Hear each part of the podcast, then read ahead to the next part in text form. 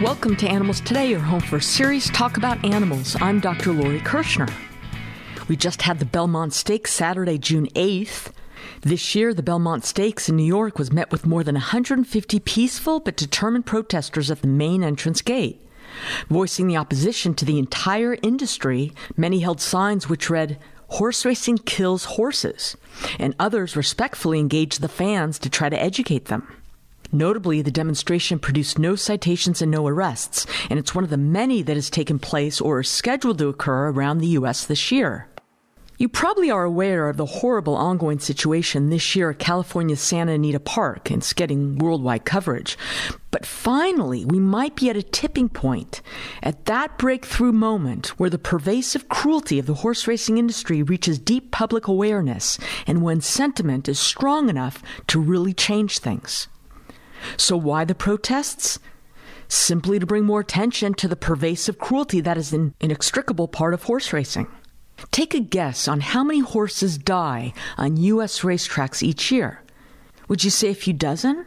A hundred? A couple hundred? Well, the most often quoted number on horses dying in U.S. racetracks annually is 1,200. 1,200 unnecessary deaths, all for amusement and wagering opportunities. And that 1,200 number probably underestimates the true rate to a substantial degree. For decades, the cruelty associated with horse racing has been essentially ignored and disregarded, but recently this has begun to change. Patrick Battuello, a crusader against the cruelty of the horse racing industry, documents all of the racing and training related equine deaths in the U.S. that have occurred since 2014. On his website, horseracingwrongs.com, Battuello includes a list of all the horses who have succumbed to racing year by year.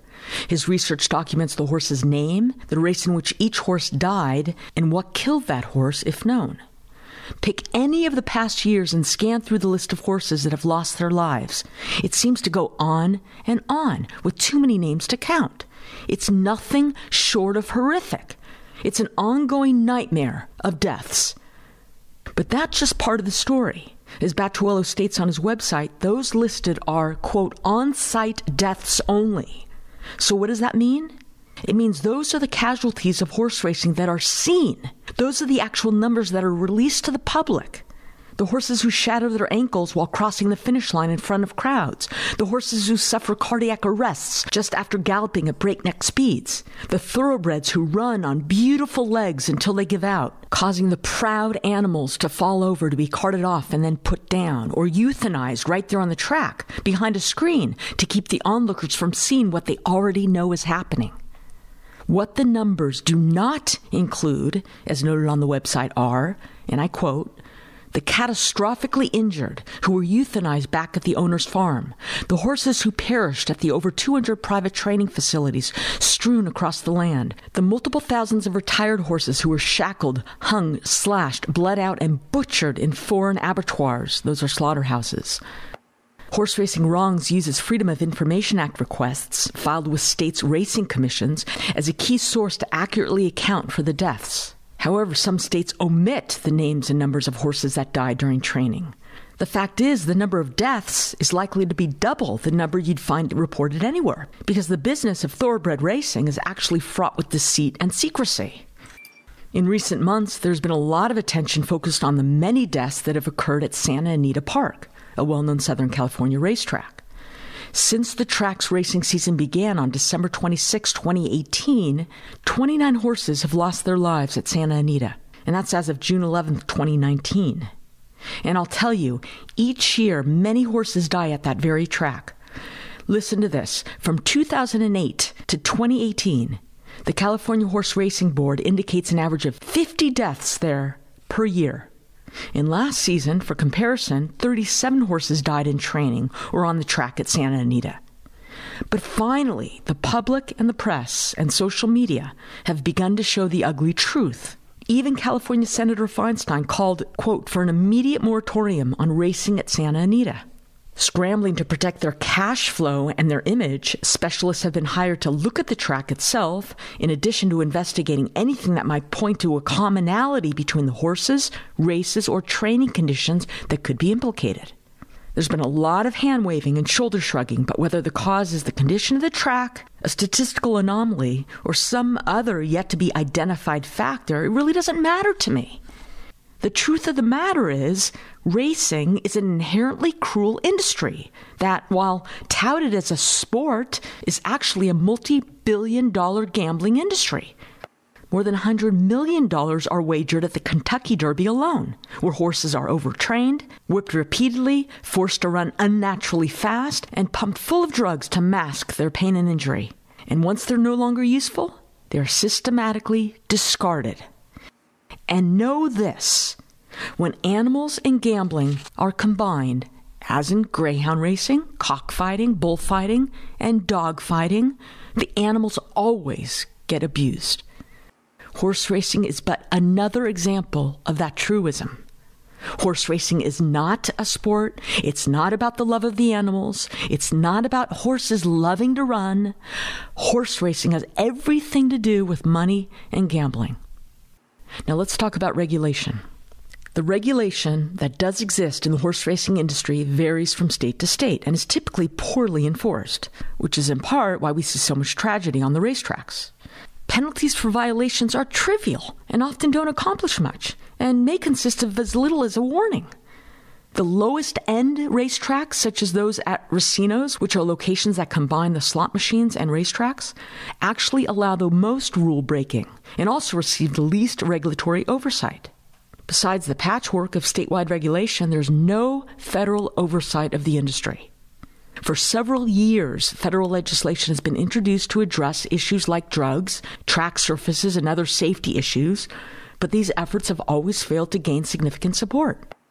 Now, to get a full picture of the extent of the cruelty in horse racing, it's worthwhile to understand what happens throughout the entire lives of the racehorses. Breeders, of course, endeavor to create fast horses. Selective breeding for speed above everything else has produced lightning fast horses with freakishly long, spindly legs to propel their 1,200 pound bodies with long, long strides. The Horse Fund, a nonprofit equine protection organization, describes modern thoroughbreds as locomotives sitting atop toothpicks. They are fragile and friable, designed to run, but not to recover from running. Now, in contrast, I will tell you, Free roaming and natural breeding Mustangs have especially sturdy and strong legs and hooves, appropriate to support their bodies. Some of you may remember our May 31st, 2015 show when we had the opportunity to talk to Joanne Normile, the co founder and president of Saving Baby Equine Rescue. We talked about the story of Eight Bells, a prime example of what too often happens to racehorses. Now, for those of you who don't know, Eight Bells was a beautiful thoroughbred racehorse running in the 2008 Kentucky Derby. She ran in front of what was the second largest crowd in Kentucky Derby history. The crowd watched and cheered as she crossed the finish line in second place and then crumbled to the ground. Despite her own efforts to get up, she could not, and people ran to her to stop her from struggling to stand up. She had shattered both front ankles and was euthanized right there on the track. Oh, and by the way, usually this is done by means of a captive bolt pistol to the head. What Eight Bells suffered was a breakdown, and I'm going to talk more about that in a couple minutes. So, what's notable about the death of Eight Bells, about her being euthanized on the track, is only that the world was watching this Triple Crown race and got to see it. But actually, deaths like this are very common in this industry. Preparation for racing begins long before a horse ever sets foot on a racetrack. A thoroughbred's horse's career begins when it's separated from its mother at about six months of age. It's fed a high protein diet and forced to depend on humans who demand obedience under fear of painful punishment. Horses are taken into training at as young as 18 months of age, and many are racing by the time they're two years old. This is extremely young, considering a horse's body is not fully mature until the age of five or six. So these horses are training and racing long before their bodies are physically developed. Training these horses while they are so young puts an increased amount of stress on their underdeveloped legs and ankles, contributing to breakdowns when they are young and early lameness when they're older. But most breeders don't care as long as the horse is fast, even if for a short amount of time, enough to net a profit in the life cycle of the animal. Okay, we're to have to take a break now. When we come back, we're to talk about what it means for a horse to break down. I'm Dr. Lori Kirschner. You're listening to Animals Today.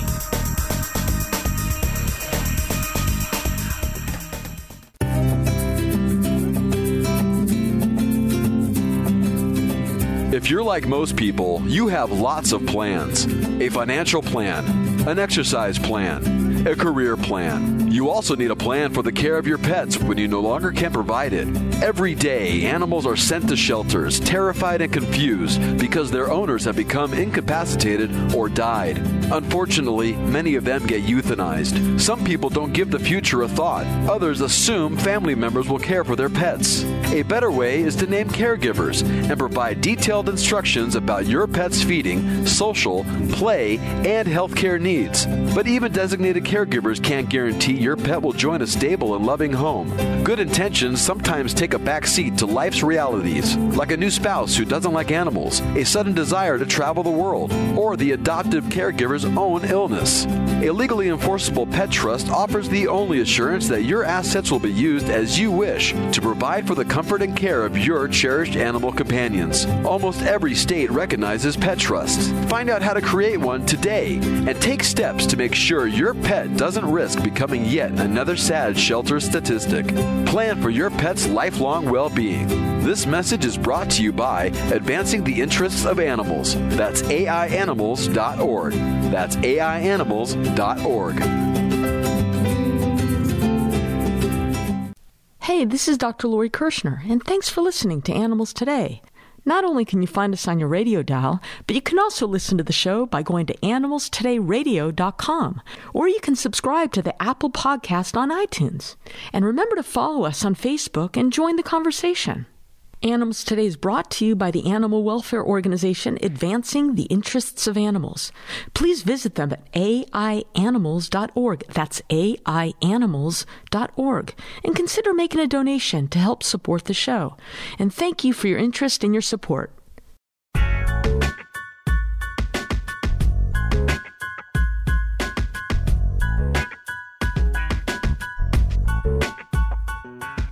Welcome back to the show. We're talking about the pervasive cruelty of the horse racing industry, and I want to remind you of a figure I mentioned earlier, and that is approximately 1,200 horses die at racetracks in the U.S. every year. I also said that the true number is likely much higher. Some die during the race, and many die just after the race. Many horses succumb to what is known as a breakdown. This occurs when their legs break, unable to withstand the forces that the horses exert upon their bodies. It occurs about one out of every 200 times a horse starts a race. Now, put simply, it means the horse's legs literally break underneath them. Their bones snap, crumbling from repeated stress, overuse, injuries, pain masking medications, and numerous corticosteroid injections meant to keep them running when they never should have been. But by the time they break down, it's too late. The result is almost always euthanizing them, killing them right there on the track or after being carted off. The horses are killed because they are not seen as worth the investment to treat the injury, which is usually not medically possible anyway. They are a financial drain to the owners. So, what causes so many racehorses to break down is a combination of selective breeding for speed and not sturdiness, racing and training at too young of an age, training and racing while injured with conditions like bruises, microfractures, and arthritis, and the widespread use of drugs, many banned to enhance performance, mask pain, and permit training even while injured. The pressure to seek profits drives all these factors. Research shows that 90% of horses who break down have pre existing injuries, commonly small fractures that can only be seen with advanced diagnostic imaging. By giving horses pain masking medications, they continue running on fractures, and so the injuries never heal. They just get compounded. Now, what happens to the horses who manage to survive a career of racing without breaking down and getting killed? Now, the average natural lifespan of a racehorse should be 25 to 30 years, and they only race for four to five years. So, how do they live out their retirements?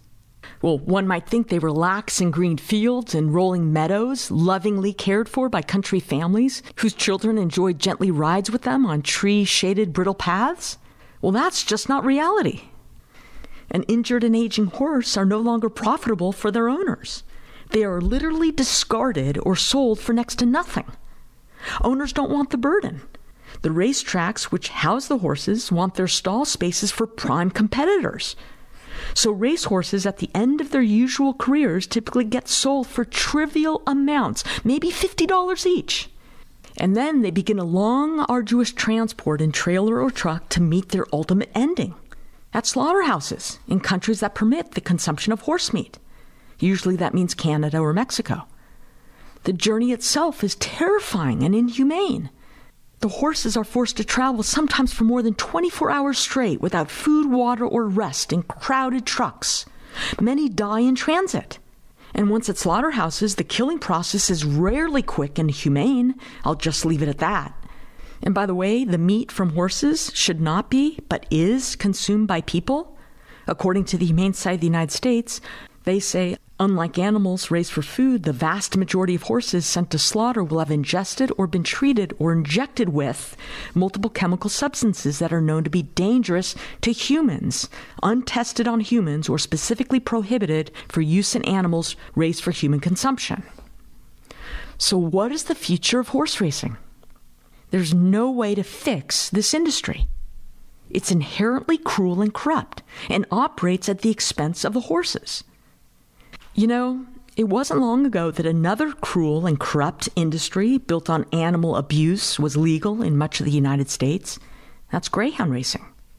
In an amazing story which should serve as a model for what ought to happen to horse racing, greyhound racing has nearly ended in the U.S. Similar to horse racing, dog racing is incredibly cruel and fueled by gambling. Thanks to animal activists and advocacy groups, greyhound racing is now illegal in 40 states. In 2018, citizens of Florida, previously a big dog racing state, voted to ban dog racing, and that's going to take effect soon. Greyhound racing is almost history. Here are some things you can do to help horses and to put an end to this cruelty. Attend one of the upcoming protests. Show your passion. Don't go to racetracks. Don't bet on horses or attend parties celebrating horse racing. Educate your friends and family about the evils of the horse racing industry. When you learn about new horse racing deaths, talk about it and post it on social media. Spread the word. Write your legislators and tell them how you feel. Learn more about the issues in current news. I think the best single resource now is horseracingwrongs.com. And of course, share this episode of Animals Today with the people you know who need to hear it. Now, one final thought. I firmly believe that the strongest opponents of thoroughbred racing should be recreational equestrians. These are the people who claim to love horses, who spend a lot of time with horses. They hang out at stables, they love the horse culture. You know who I'm talking about. Regrettably, it's my experience that this group is almost silent when it comes to the pervasive cruelty related to racing, when in fact they should be taking the lead on this campaign. All horse lovers, we need to hear your voices.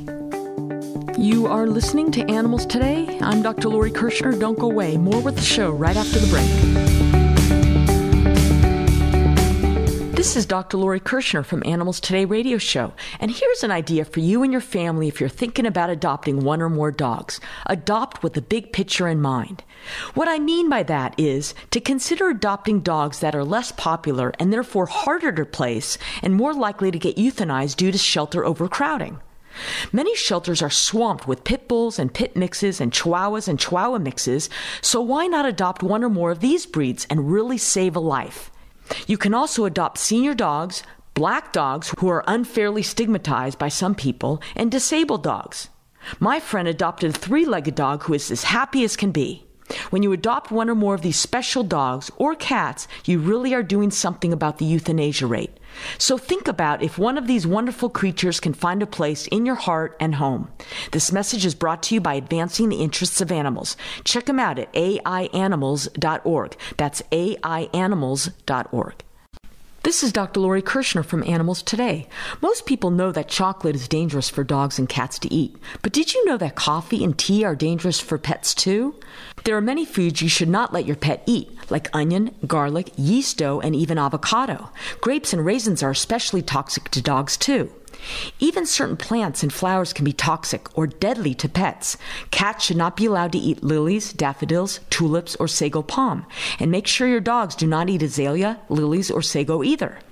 Another danger area, especially with dogs, is eating medicine meant for people. So make sure pills are out of your pet's reach and in safe containers. And of course, leftover bones can crack and cause choking. So don't give bones to dogs. Remember these pet safety tips to keep your pets healthy and happy all year round. This message is presented by Advancing Interests of Animals. Visit them at aianimals.org. That's aianimals.org.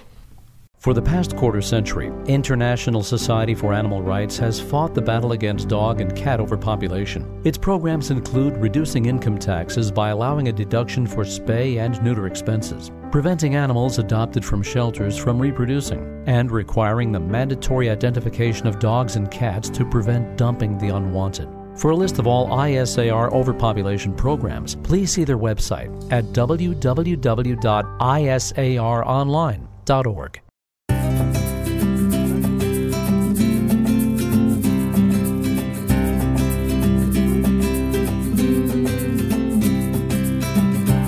Welcome back to Animals Today.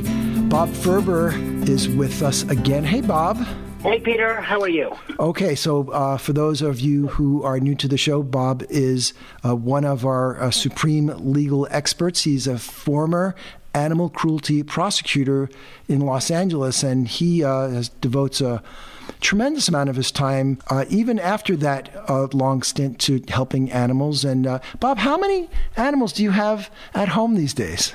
Now, you know that I can't really admit that. okay. Um, I always tell people uh, define the word have. Okay. Uh, until we change the laws and allow the people to have as many as they can care for versus mm-hmm. an arbitrary number, which is what most cities have. Oh, interesting um, point. I'll just say that I have. Uh, and, and, there's never enough because there's always more that need help. Okay, that's I've got my fair share. that's really sweet. Okay, so we want to talk about two quick stories here. One uh, related to a restaurateur in New York City. Let's start with him. He is got a couple of restaurants, and a complaint has been filed against him, and he is facing some serious fines for not recognizing service animals. What's the deal there? That's right. I would start off by saying that this story, if I saw it 30 years ago, it would make sense, but in the year 2019, it doesn't. Uh, he's refusing, blatantly refusing to allow service animals uh, or people with service animals to eat in his restaurant. He refuses to make any accommodations and uh, is boldly defying uh, the Americans with Disability Act. Uh, and it's kind of stunning to me, especially that it's happening in a restaurant in Manhattan. Uh, his fines, I believe, it, at last count, were something about forty-seven thousand dollars. Uh, he has virtually no legal defense at all.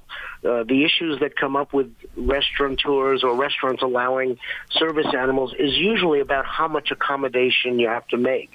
Do you have to force them to be on a patio? Do you force the, do you require them to be off to the, in a corner?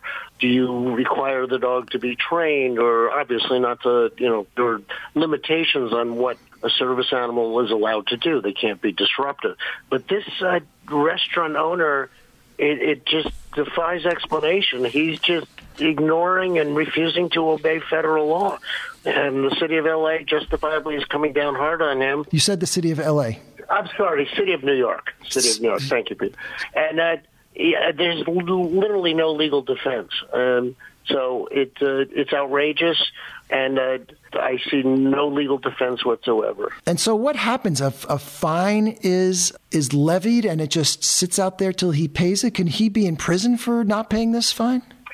Well, actually, not. It, it, there are the Americans with Disability Act is a federal law that, uh, but most states uh, have laws that uh, basically mimic the federal law, or the, what they do is they say that whatever the federal law is, we follow that law.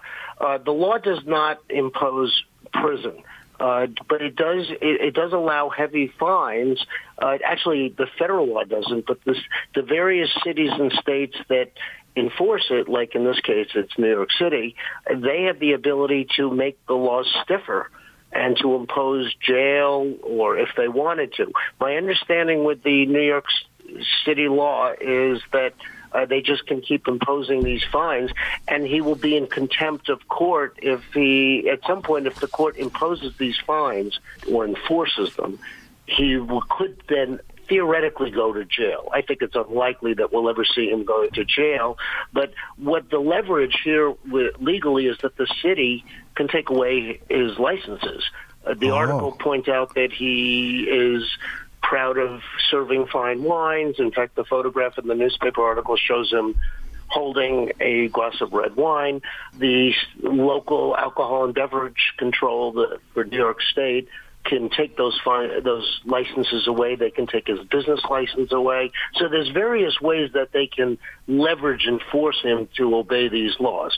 But realistically, I doubt very much that he would go to jail. But if it gets to the point where he absolutely refuses and, and uh, he gets a lawyer that somehow brings it into a courtroom and then he still refuses to pay, then that would be contempt of court. But I doubt very much that he, we would get that far. Uh, he, he couldn't be that stupid, really, okay. to get that to that point. Okay. So we'll have to see what happens, though. Guy sounds like a, a real jerk with an attitude. Um, it really is. It, it, it's beyond belief, and and just so your listeners know, um, the laws don't require that you have to sit next to, you know, a service dog is allowed to pee on, to, you know, to pee on a table or be barking or disruptive. It's just reasonable accommodations. So his defiant attitude makes no sense because the law doesn't require him to do anything that would be disruptive yeah. to the restaurant, to his other patrons. So this is why I, I think he is kind of a jerk, and uh, I hope the city continues to come down very hard on him.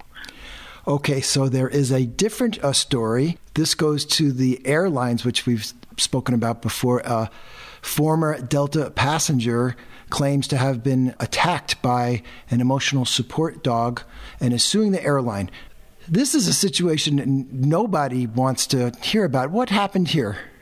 There was a, an emotional support dog that was, I believe, sitting on the lap of the passenger of his owner and uh, under uh, the federal law, you are allowed to bring a service animal or what's known as an emotional support animal. Now, over time, and you and I've talked about this, Peter, and you've had it as a subject on your show, uh, we've seen an evolution of this where the airlines have come down on what some people would say pretty outrageous examples of emotional support animals.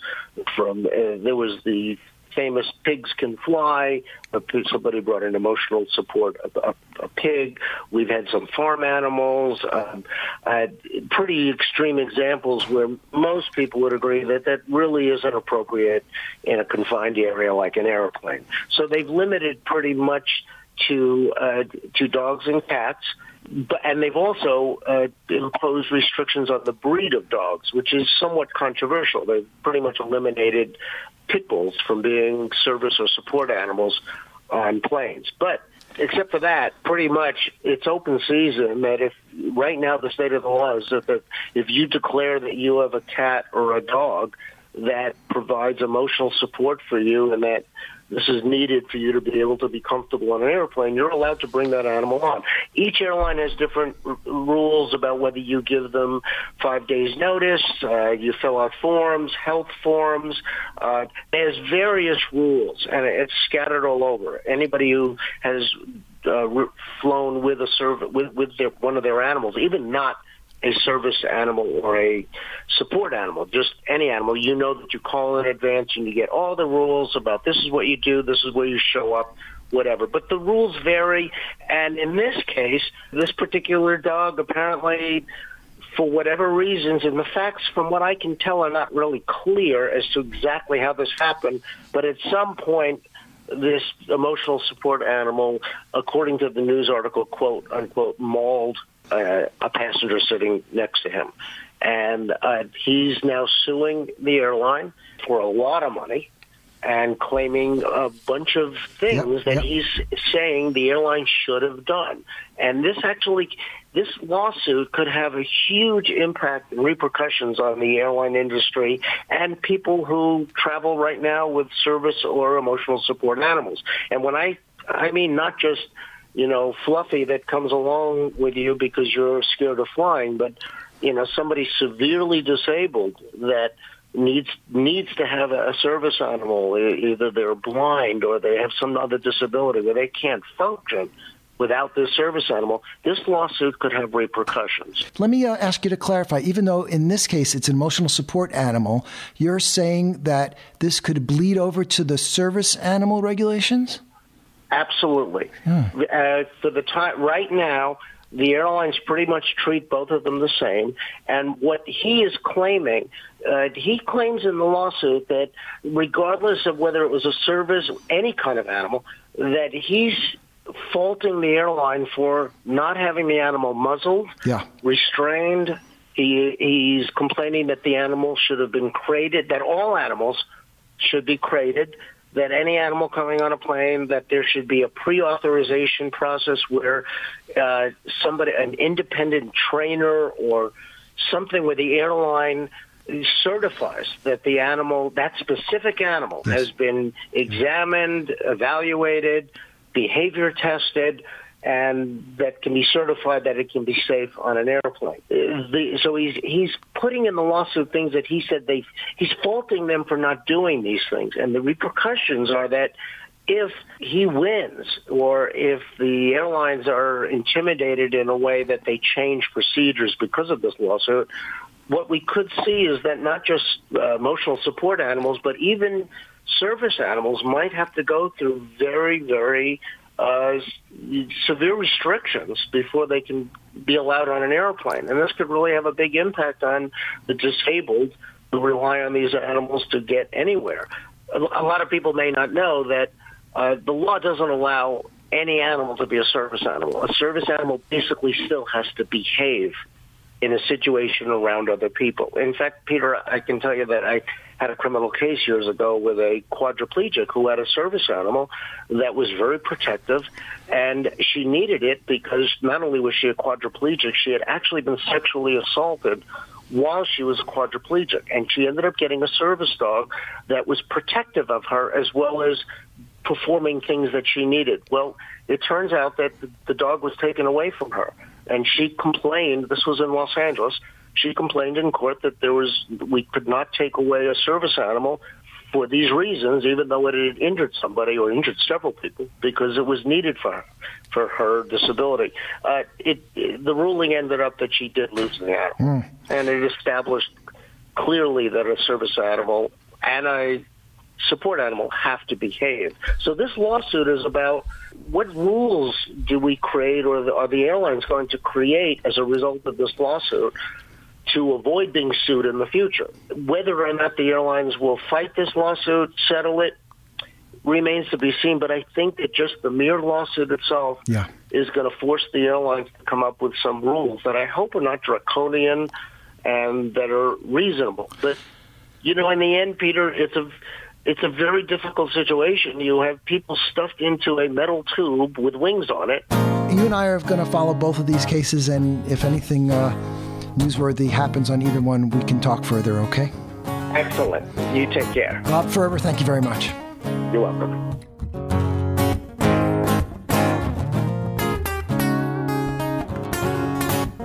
Hi, this is Lori. And it's Peter here. And make sure you check us out at animalstodayradio.com. Animalstodayradio.com. And visit us on Facebook. And you can also subscribe on iTunes. Listen to us on iTunes. That's animalstodayradio.com. Thanks for listening.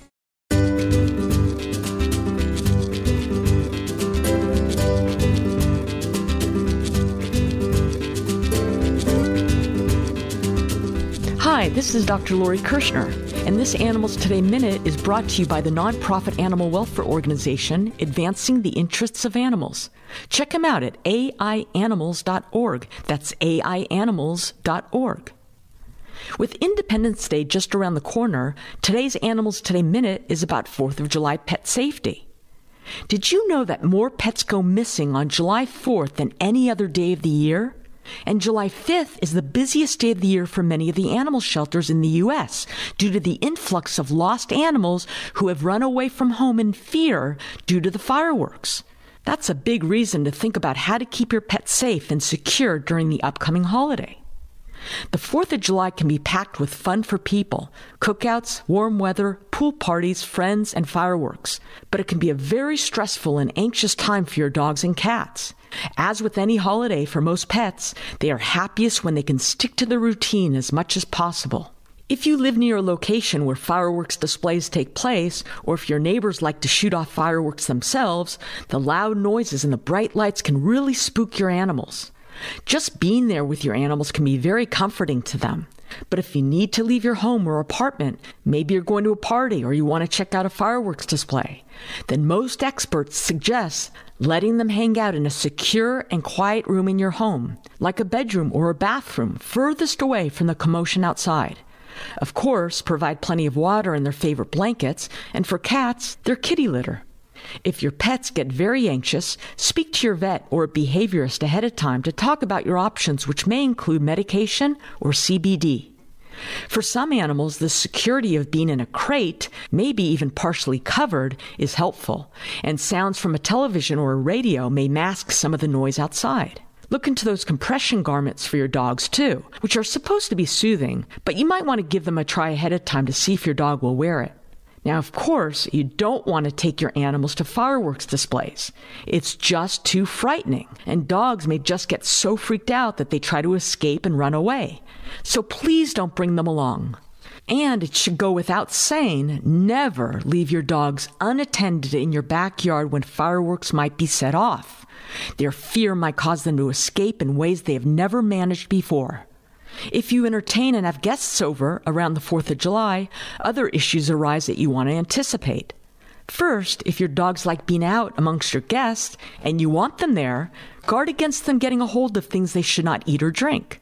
Grapes, raisins, chocolate, and alcohol are common hazards that can cause serious illness in dogs. And don't let your dogs sneak any uncooked meat on the way to the grill, as the bacteria in it can sicken them as well. Ask your guests not to feed your pets food scraps. You want to keep their diets routine to avoid gastrointestinal distress. Make sure, and this is key, make sure your guests don't let your pets sneak out a door and get out, where they can quickly get lost. Now, if you want to or need to travel with your pets, we all love taking our pets along on our adventures, right? Well, all the usual precautions apply, and you want to plan appropriately. Their food, medicines, crates, whatever your pets need to travel happily and safely. And around the 4th, be extra mindful of the anxiety and fearfulness that fireworks can induce in your pets, especially when away from familiar surroundings. And of course, it's a good time to make sure your pet's ID tags are being worn and show your current contact information, and their chips have your current information as well. Hopefully, no one listening needs reminding about getting their pets microchipped, right? Okay, so my bottom line enjoy the holidays, but keep your pet safe and secure in your home. And that's your Animals Today Minute for today. This is fun. Let's talk about popular songs about cats. And some of these are from one of my favorite books called Planet Cat, a catalog. Yeah, I like that one. Yep. I thought I taught a putty tat. Remember that one? that that's a song? Yeah. Oh. The song written by Alan Livingston, Billy May, and Warren Foster is about the cartoon cat and canary duo Sylvester and Tweety. This was in 1950. It was performed by the legendary cartoon voiceover artist Mel Blanc. Yeah. The Siamese Cat Song. This song was recorded by Peggy Lee for the Walt Disney film Lady and the Tramp in 1955. Peggy Lee, wow. Tomcat yeah. in 1963. This song about a cat who loved to strut around town was the Rooftop Singers' follow up to their 1963 number one hit, Walk Right In. In this ditty, when ringtail Tom goes out, quote, all the other cats in the neighborhood they begin to shout. Oh, maybe that is inspiration for Stray Cat Strut. I'm going to get to that. Walking My Cat Named Dog. Yeah, I know that you one. You know that one. Yeah. 1966, Norma Tanega had a hit record with this song. She actually had a cat named Dog that she used to love taking for walks around the neighborhood. You know, in the old days, if you remember, we used to play that on our radio show when we were allowed to play music. Yes, the good old days. Do you want me to sing it for you? No, no. Good. The Cat in the Window, 1967. Both Petula Clark and the Turtles recorded the song. Wow. The Cat Came Back in 1976 by the Muppets. Stray Cat Strut, 1981 by the Stray Cats. That was a good one. Smelly Cat, Smelly Cat. 1995, performed by Phoebe Buffay. That's funny. Brownie the Cat in 2001. The song recorded by the Japanese rock band Brilliant Green. Maybe I don't like this book as much as I thought. Okay, I'll stop there. How about Felix the Cat? Remember yeah, that? the wonderful, wonderful cat. Growing up, do you remember that cartoon? Very well. Very well. He had a big bag, Bag of, of tricks, tricks. right? Yeah. When he would cross a lake, he had a Get a boat in his bag of tricks. right. His bag turned into a canoe. Oh, really? When he had to pick some apples from a tree, he had a portable escalator in his bag of tricks. remember that? No, I don't remember that. That's because my parents let me out of my room once in a while. I wasn't locked in there like you were. Well, you don't remember Kimba the White Lion. There was no Kimba in my neighborhood. Maybe they didn't show that in the East Coast. Kimba the White Lion. Kimba the friendly white lion. I think I told you when I was growing up, I would have a recurring dream where Kimba the friendly white lion attacked me. Friendly. What do you think that means? Boy, oh boy. Uh, maybe people can uh, email in their suggestions, I their probably sh- interpretation. yeah, no, I probably should have received some sort of counseling for that, don't you think? That and other things, yeah. Okay, don't minimize it. It was a scary time for me. Does it still come back once in a while, Kimba? No, Kimba hasn't appeared in my dreams in Okay, decades. good. Well, that segment was a complete catastrophe, Lori. Oh, come on, you liked it. Okay. Are we finished now? We're finished. Thanks for tuning in to Animals Today. I'm Dr. Lori Kirshner, encouraging you to nurture your love and compassion for the only other beings sharing our planet the animals.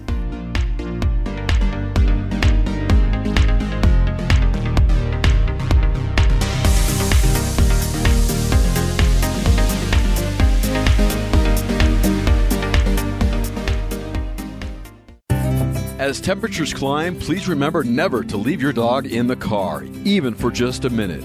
Because even with the windows cracked and your car parked in the shade, the temperature inside can climb up in a matter of minutes, high enough to kill your pet. If you love your dog, leave them at home. And if you see a dog or other pet in a car, you may only have a minute to save their life. Here are a couple steps you can take. Make an announcement in the store or business that the car is parked nearest to. Also, call the police department or animal control right away. Remember, it only takes a minute or two for a dog to get seriously ill or die in a car on a warm day.